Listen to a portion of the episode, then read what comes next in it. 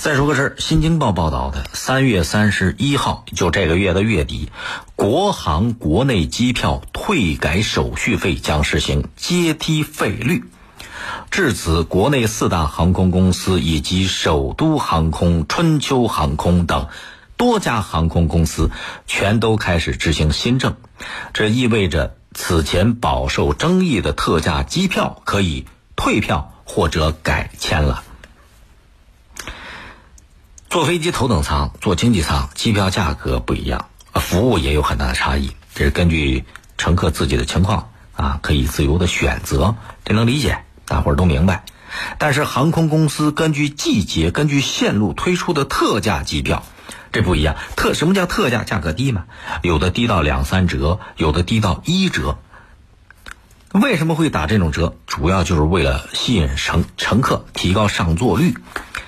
说白了，这是市场经济规律在背后起作用，也是航空公司的必然选择。这是你航空公司主动的行为啊，主动行为，那你对购买特价票的乘客也得一视同仁，享受航空公司提供应有的服务。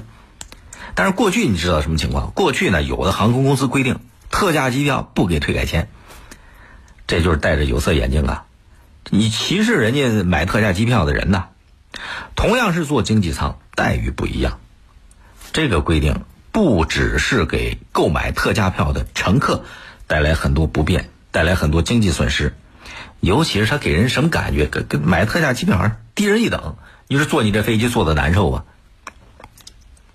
既然是你推出来的特价票，是你主动给大家让利的，因为季节啊、线路啊、上座率不够，你推出这种特价机票，乘客买了。买了服务不能打折呀！无论是消费者是上帝，乘客至上，还是出于人人都有这种基本的尊严的考虑，这种特价机票就不应该享受不同的服务，得纠正啊！越早越好。只有让乘客真正感受到消费者是上帝这种感觉，他才会热爱你，才会去选择你。才会让你赢得更多的乘客，提高飞机的上座率。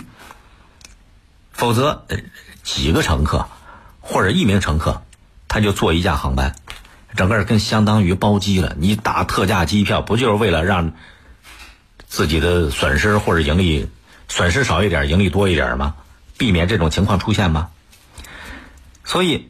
对乘客也好，对航空公司也好，这个特价机票是互惠互利的事儿。现在好了，二零一八年七月，民航局发布了一个通知，叫做《关于改进民航票务服务工作的通知》，要求航空公司要制定机票退改签收费的阶梯费率，不能简单规定特价机票一律不能退改签。根据统计，截止到目前，已经有二十三家航空公司陆续发布了退改签阶梯费率的规定，还有大概不到十家航空公司还没有发布这一规定。那根据各个航空公司发布的方案，退改签政策的时间节点由之前的两档，就是起飞前两小时，含这个起飞前呃两小时之内的。它调整多个档位了，什么意思呢？就是越早退票，费率越低，乘客的实惠就越大。以前是丁点儿不给退，你吃亏，你经济受损，活该。其实现在不仅是飞机了，大家出行的交通工具能选择的面也大很多。高铁飞速发展，包括公路客运，尤其对短程的这个公路客运，也在慢慢的啊给大家提供更多的便利。